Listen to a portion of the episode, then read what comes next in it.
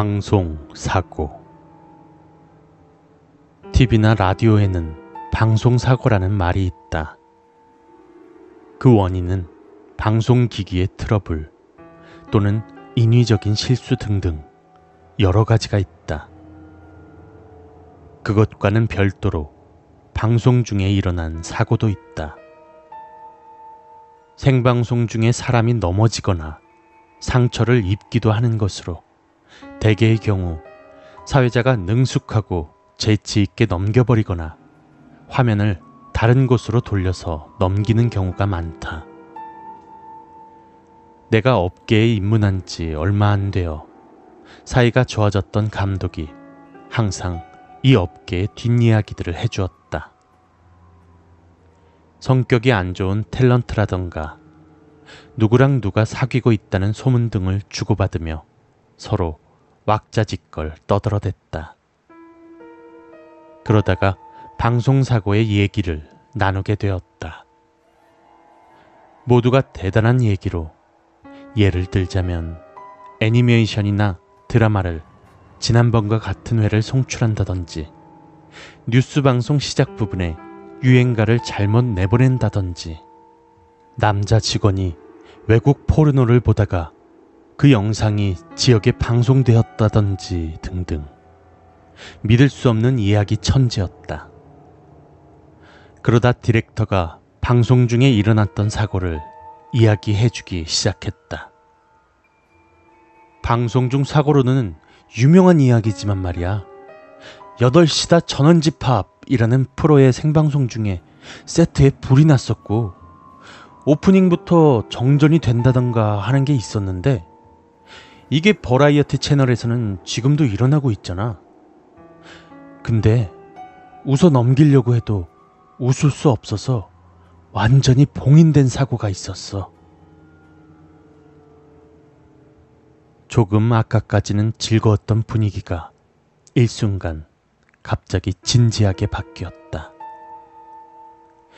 예전 저녁 무렵 아무개 씨가 진행하던 생방송 프로에 한 통의 편지가 와서 그것을 스텝이 아무개 씨에게 보여줬더니 와 이거 재밌으니까 이 프로의 기획으로 합시다 해서 그렇게 되었다. 그 편지의 내용은 무서워요 도와주세요 였다. 편지를 보낸 사람은 20대의 남성. 어느 날 갑자기 집에 봉투가 배달되어서 열어보니 자신의 전신 사진이었단다.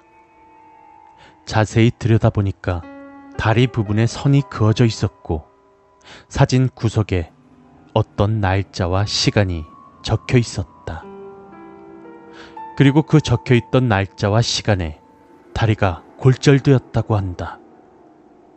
게다가 다른 날에 배달된 사진에는 팔 부분에 선이 그어져 있었고 역시 그 날짜와 시간에 넘어져서 팔이 부러졌다고 한다.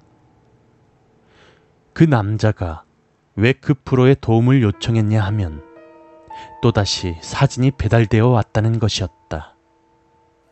그 사진에는 목 부분에 선이 그어져 있었단다. 이번에야말로 죽을 수도 있겠다 생각한 남자는 사진에 쓰여 있는 날짜와 시간에 맞게 생방송을 하고 있는 프로에 출연시켜달라 하고 요청한 것이었다. TV에 출연해서 많은 사람이 보고 있는데 머리가 잘려나갈 일은 없을 것이라 생각했기 때문이다. 편지를 본 아무개 씨는 어차피 거짓말이겠지만 어쨌든 어이없이 재미있게 될 것 같아서 오케이 했던 것이다. 그리고 그날 남자는 스튜디오에 초대되어서 고정 출연진과 나란히 출연자로서 2%에 나오기로 결정되었다. 언제나와 같은 시간에 생방송은 시작되었고 남자가 등장하였다.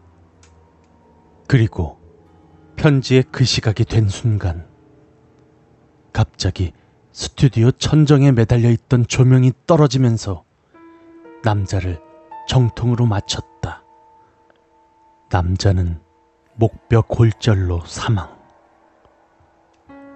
물론 생방송 중이었던 프로는 다급히 화면을 잠시만 기다려 주십시오 하는 긴급용 메시지 화면으로 바꾸고 방송은 그대로 종료되었다.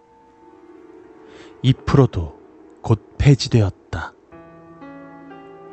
이야기를 들은 나는 지금도 스튜디오 조명이 무서워서 벌벌 떨면서 일을 하고 있다.